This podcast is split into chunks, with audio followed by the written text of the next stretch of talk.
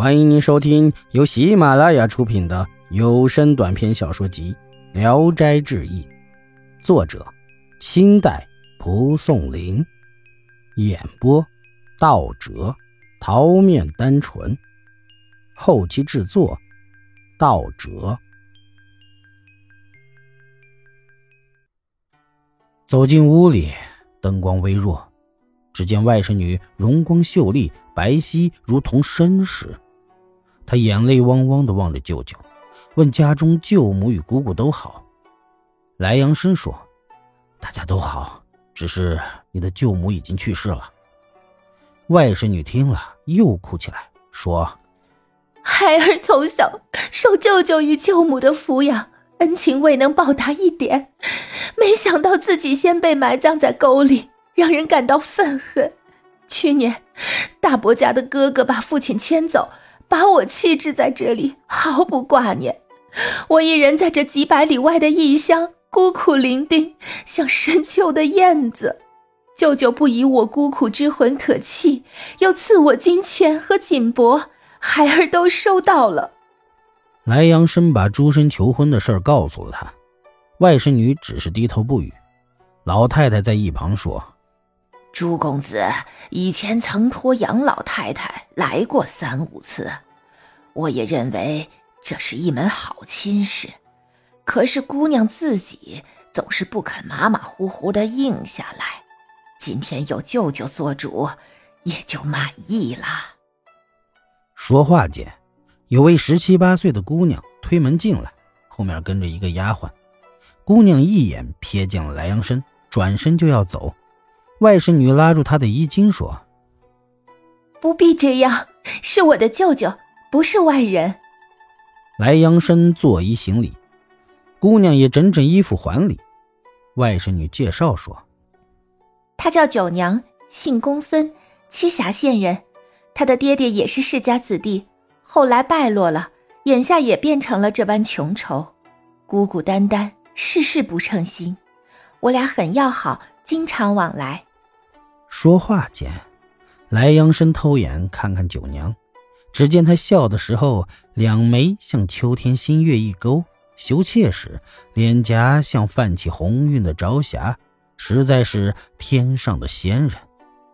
莱阳生说：“可见是大家闺秀呀，小户人家的姑娘哪有这般的仪表风度？”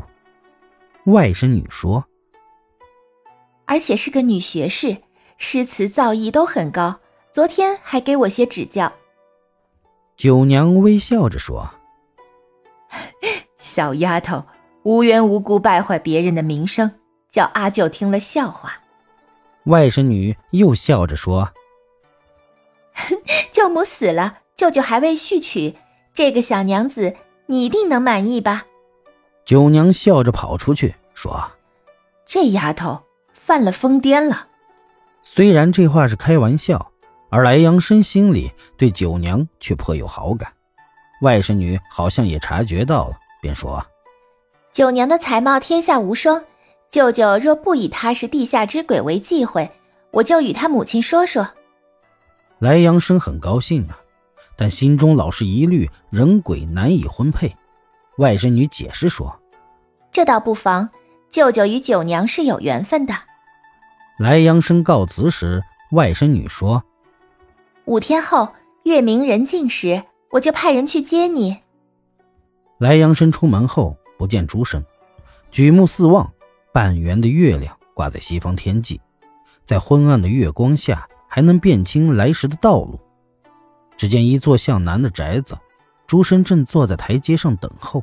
见莱阳生起身说：“静候你好久了，这就是我的家，请里边稍坐。”于是便拉着莱阳生的手，把他请进了屋里，殷切地向他表示感谢，取出一只金杯，一百粒向皇宫进贡的珍珠，说：“没有其他值钱的东西，就以这些作为我的聘礼吧。”又说：“家有薄酒，这是阴间的东西，不足款待贵宾，很是抱歉。”莱阳生说了几句客气的话，就告辞了。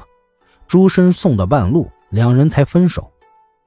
莱阳生回到住所，寺院中的和尚仆人都来问他。莱阳生隐瞒真情地说：“说是鬼，那是胡说。我是到了朋友家喝酒去了。”五天后，朱生果然来了。他穿着整齐，手里摇着扇子，像是很满意。走进院子，老远就向莱阳生行礼。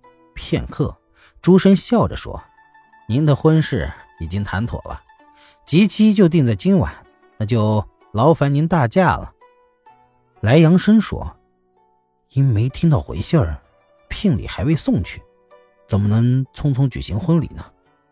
竹生说：“我已带您送过了。”莱阳生很感激，就跟他走了。两人径直来到了竹生的住处，外甥女穿着华丽的衣服，含笑迎出门来。莱阳生问：“什么时候过门的？”朱生回答说：“哎，三天了。”莱阳生把朱生所赠送的珍珠给外甥女作为嫁妆，外甥女再三推辞才收下。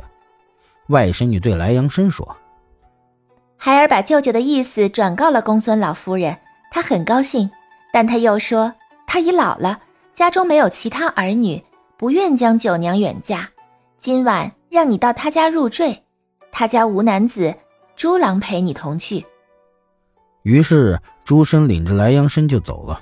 快到村的尽头，有一家门开着，朱莱二人进入堂上，片刻就有人传话说：“老夫人到。”但见两个丫鬟搀扶着一位老太太拾阶而上，莱阳生上前欲行叩头大礼。公孙夫人说：“我已老态龙钟，还礼也不便当，这套礼节就免了吧。”